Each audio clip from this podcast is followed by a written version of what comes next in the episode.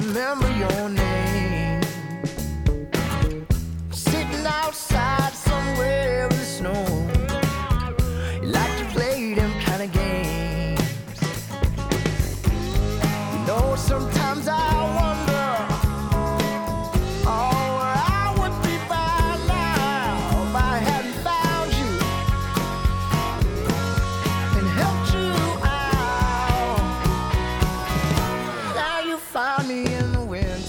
Welcome, welcome to Lawyers Are Assholes, a podcast which holds lawyers, prosecutors, and judges accountable for being idiots, or as we like to say, assholes. Again, shout out to my client Murphy from American Idol for our intro music.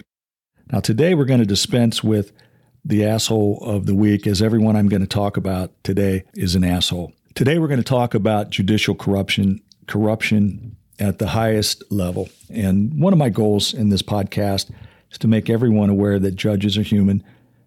We need to change the perception that we have the best and brightest or the most ethical or professionally respected persons in these important positions.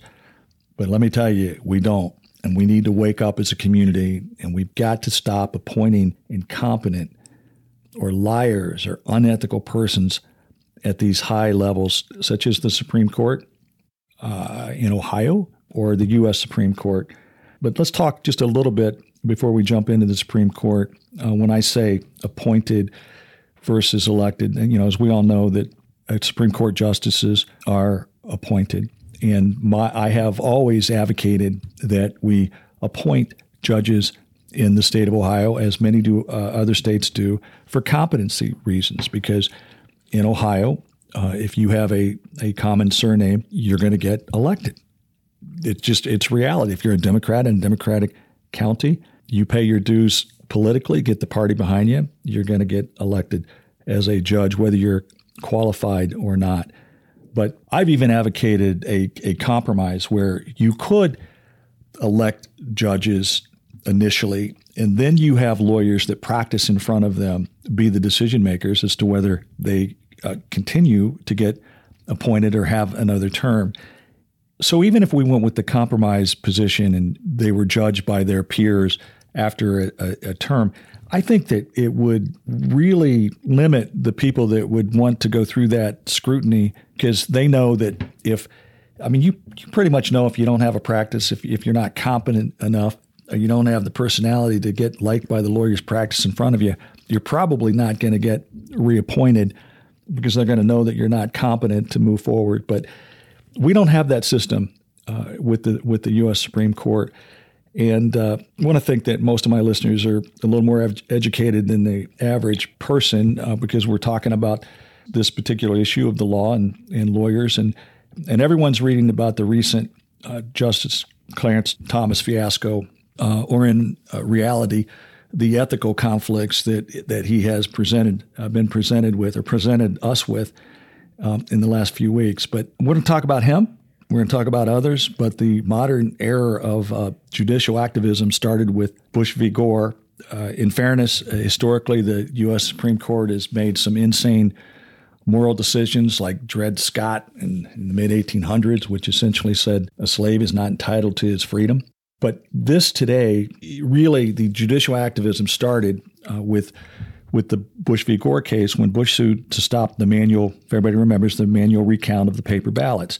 The trend at that time was if the voting continued, that Gore could actually win the election. So in 2000, in a 5 4 decision, five Republicans supporting Bush, four Democrats supporting Gore, they stopped the counting. And Gore went forward and said, We're not going to continue this litigation in the best interest of the country. I'm going to concede. And that was that was it. And why did they why did they do that? Why did they make that decision? Well, they justified it by saying some equal protection bullshit, but wouldn't equal protection clause wouldn't the equal protection clause logically tell you that that you finish the, the counting as well? It was a stretch. It was just an incredible stretch, but that is why uh, we had uh, George Bush, or maybe the reason. In fairness, uh, the voting uh, could have ultimately resulted in him in winning, but it shouldn't have been, in my opinion, decided in a partisan fashion. So what what have we done since the Bush uh, v. Gore decision? And we've done this at, at the federal level across the board. When Bush is president, he supports right wing judges. Uh, Obama supports left leaning judges. Trump supports right right right leaning judges. Biden goes left again, but now he's stalled because we have a California senator that can't attend the Senate hearings, causing a delay across the board. But what in God's name have we done at the Supreme Court level? Again, no political conversations here. It's about the law. But when Trump appoints three right wing justices who all testified in their congressional testimony, they testified in front of the Senate that Roe v. Wade was a well settled law and they would not vote to overturn it. Live recorded testimony. Now, of course, we all know that with Dobbs, Roe was overturned, and some could say they lied. They lied. No matter what your position is on abortion, they lied. And that has been my constant theme of we we have to take these personal feelings, personal leanings out of the judiciary, or you get a situation like we have now when majority, overwhelming majority of Americans support reasonable restrictions. So, do any of you know who a Supreme Court justice answers to? Well, I'm, I'm here to tell you no one. They don't have an ethical code. They have disclosure requirements uh, financially that they've got to make disclosures, but uh, no one tells them when to re- recuse themselves if they've got a conflict.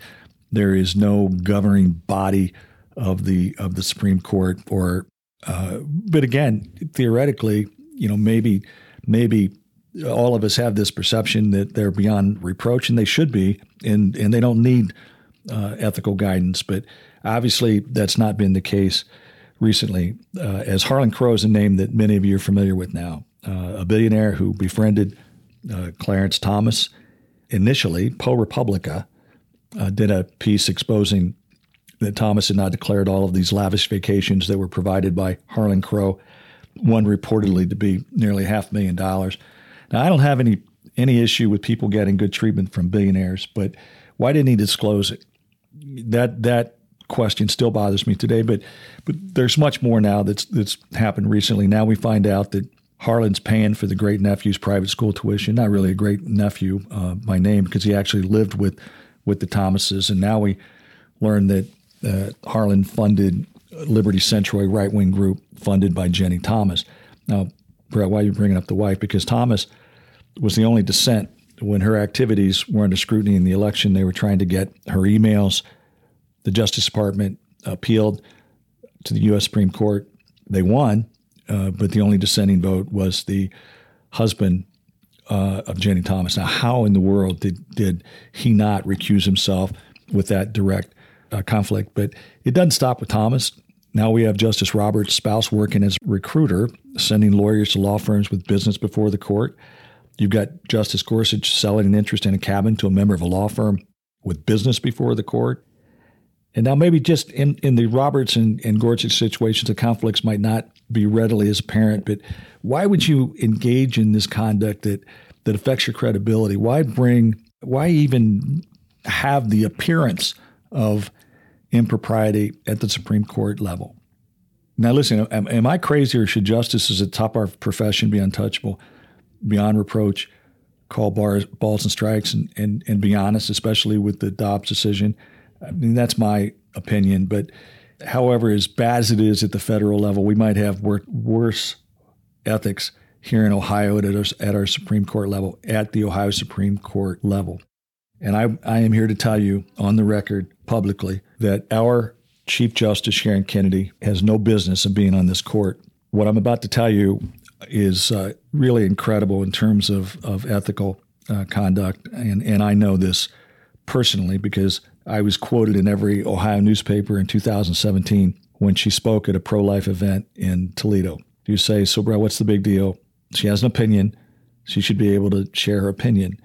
And ordinarily, I would I would say that, except that abortion in Ohio, even since 2017, has been a hot button, button issue. The Supreme Court in Ohio is going to get abortion cases. And again, no matter what your position, whether you're pro life, pro choice, you've got to have a court that's going to call balls and strikes.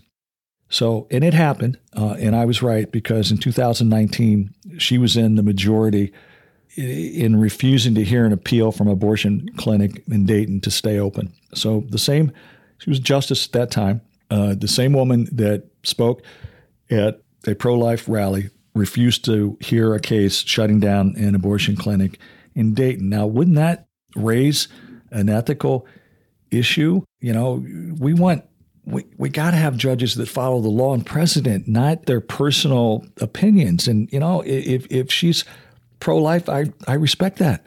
But it shouldn't be in her position to do this from the bench. Okay, but worse, just to tell you how qualified our Chief Justice is to be Chief Justice, she never really practiced law. She's got a good surname. Surname. She got she gets elected to be a domestic judge. So she beat a Democrat in 2012, outspinning her opponent 10 to 1. But yet, and this rarely happens, um, she received, our Chief Justice, Sharon Kennedy, received a not recommended rating when she ran her race in that Supreme Court race from the Ohio State Bar Association. At that time, a panel of lawyers deemed her unfit to run for this office, and here she is today. They said that she was not recommended. And uh, she's going to be a justice on this Supreme Court, probably Chief Justice, until she ages out at 70. She's got a common surname, and, and she's going to make, she's already made decisions that are political in nature. And there just, there's no accountability. So, at least at, at Ohio, and I'm going to tell you what the accountability is in Ohio. So, if a judge, if you make a complaint against a judge at, at Supreme Court level for having a conflict of interest, being biased against you, guess who guess who makes the decision? Guess who rules to determine whether this judge acted unethically?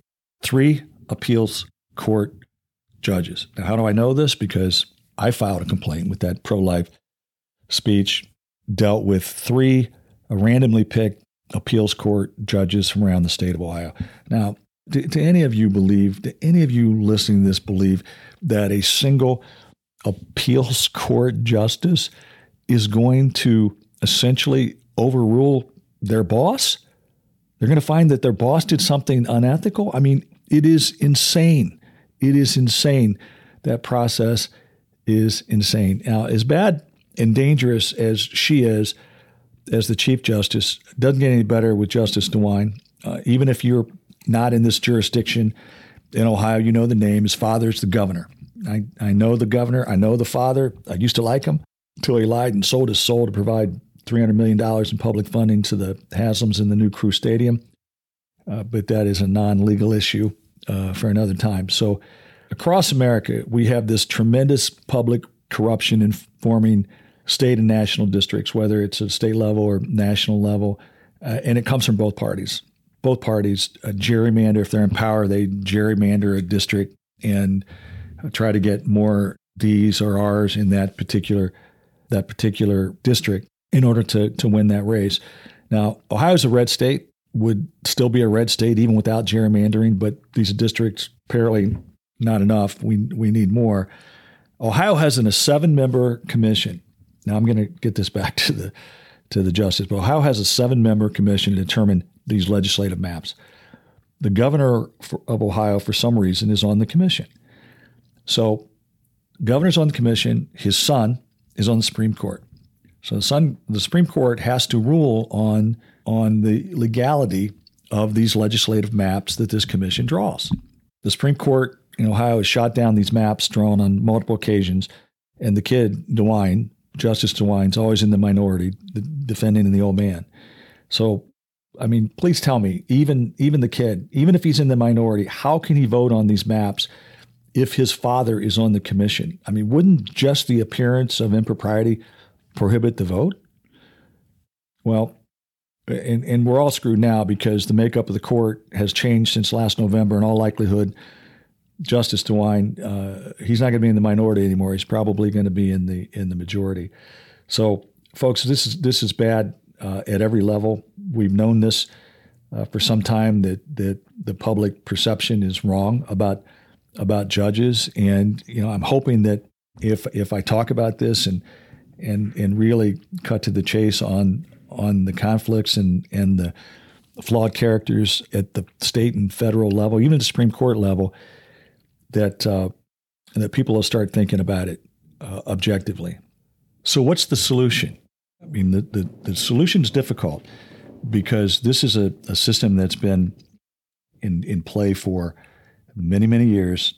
People don't like to upset the apple cart, but I think that now there is there there has to be a trend with all of this being exposed right now because it has to be embarrassing even at the US Supreme Court level to have the public have such distrust uh, and, and statistically trust in the United States Supreme Court. It's the lowest it has been in history lower than than a Dred Scott decision in in the 1800s so if we as a society start paying more attention and raising our voices and saying that this is unacceptable, that the parties have to come to a solution on a better way to appoint federal judges, which ultimately become U.S. Supreme Court justices, and do the best that we can, taking the politics out of the out of the selection. And that can be done when once we get back uh, to talking uh, again to be able to have candidates that aren't off the left of the map when the Democrats in control or off to the right of map when a and a Republican is control. And now, now in Ohio, the solution is is frankly more difficult. I'm sitting here today, I don't necessarily have an answer because as long as Ohio continues to lean to the right and and again, I'm not criticizing the right. It could happen the same thing with the left, and I would be just as angry if these were left-leaning decisions not following the rule of law as I would the right. But as long as we're uh, electing Supreme Court justices by political affiliation, uh, we're going to have these kind of decisions. Now, I think politically, we've learned from the Dobbs decision that it is affecting some races uh, nationally people are swinging swinging back because it's gone too far to the right. But but that's my main point today is that we don't want to be left or, or right when it comes to the rule of law. We want the rule of law. We want it centrist. We want rulings. You know, frankly, you know, Judge told me this a long time ago that he felt that his best rulings were then were when both parties were just a little bit angry at him. Uh, that they felt like they got a victory, but both sides were just a little pissed off that they didn't get everything they want, and he felt that that that was the middle ground that he was trying to achieve in in in every case. But that's what we want. That's what we all should strive for in selecting judges, having judges at, at a Supreme Court level. We want them to be we want them to be neutral, follow the law, follow the rule of law. But the ultimate answer, folks, is we got to we got to keep trying. We got to keep hammering at it. We got to recognize the problem. We got to try to fix it the best we can, and we're going to get there. And as always, thank you for listening to Lawyers Are Assholes.